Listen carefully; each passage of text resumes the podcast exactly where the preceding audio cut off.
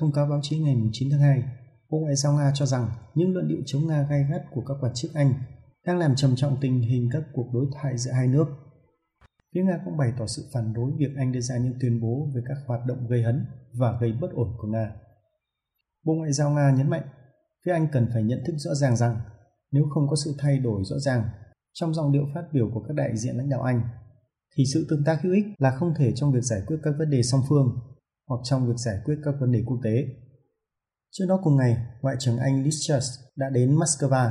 và sẽ có cuộc gặp với người đồng cấp Nga Sergei Lavrov để thảo luận về vấn đề song phương, quốc tế, trong đó liên quan đến tình hình xung quanh Ukraine. Cùng ngày, Thứ trưởng Ngoại giao Liên bang Nga Alexander Pakin cho biết, mặc dù chưa có dấu hiệu cho thấy Nga xâm lược Ukraine, song nền tảng thông tin về chủ đề này vẫn tiếp tục bị thổi phồng. Vào ngày 7 tháng 2, Tổng thống Nga Vladimir Putin nhấn mạnh rằng các tuyên bố về hành động gây hấn của Nga là không tương ứng với logic hợp lý. Ông cũng chỉ ra rằng việc NATO mở rộng hơn nữa đến biên giới của Liên bang Nga, gây ra mối đe dọa và trong trường hợp xảy ra xung đột quân sự giữa Nga và NATO, sẽ không có bên giành chiến thắng.